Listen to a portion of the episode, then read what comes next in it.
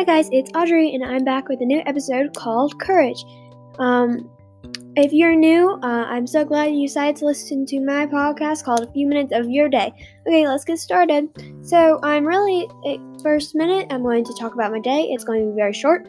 I really don't have any updates, but I'm really excited for school to be over because I'm finally done with school um, next week on Wednesday and this and this week my brother finishes on Friday. A shout out to Bryn Eckerson who has her birthday today. Yay, Bryn! And my brother's birthday is exactly next week on Monday, so exciting for that. Can't wait to see Bryn. Say happy birthday to her. So yeah, see you later, Bryn.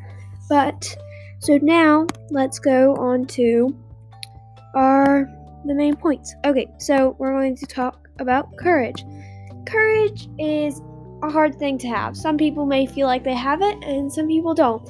Courage is kind of general. You can have courage to go downstairs in the dark, creepy basement by yourself, or you can have courage to stand up to that bully that's been being mean to your best friend for weeks now.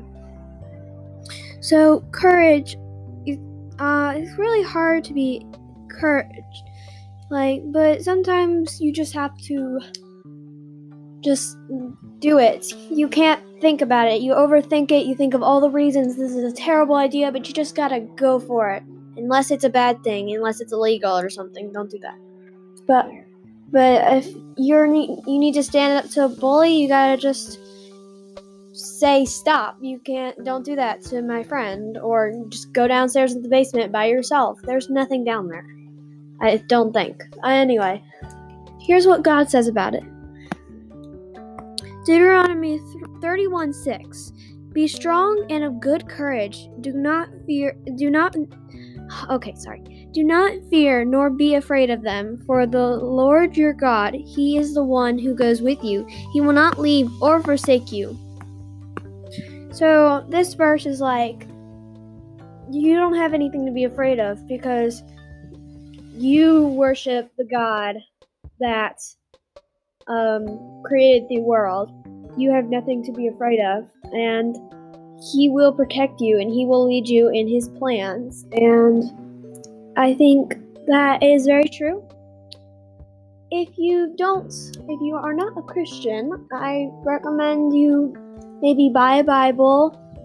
I maybe recommend if you are a kid, a kid's Bible because even for me, Bibles are really hard to understand. So I read a kid's Bible sometimes when I'm confused. So recommend looking that up if you are not a Christian. So now back to it's time for riddles.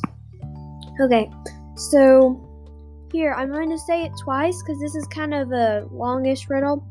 Okay, can so this so no one has responded to any of my riddles yet. I recommend you doing so because it will be fun. You can ask your family for help. I don't care. Just someone respond. I don't even care if you don't know it. Just you can send me a message saying I don't know it, but no one has responded to any of them yet. So go to my past videos and try and look them up. Okay, so here we go. So this is what am I riddle? Pronounced as one letter, but written with three. Two letters there are, and only two in me. I am double, I'm single, I'm black, blue, and gray. I'm read bo- from both ends and the same either way. What am I? Okay, I'm gonna say that again. Pronounced as one letter, but written with three. Two letters there are, and only two in me. I am double, I'm single, I am black, blue, and gray. I'm read from both ends, and the same either way. What am I? Okay, hope you guys can figure this one out. Okay, bye. A. So, bye.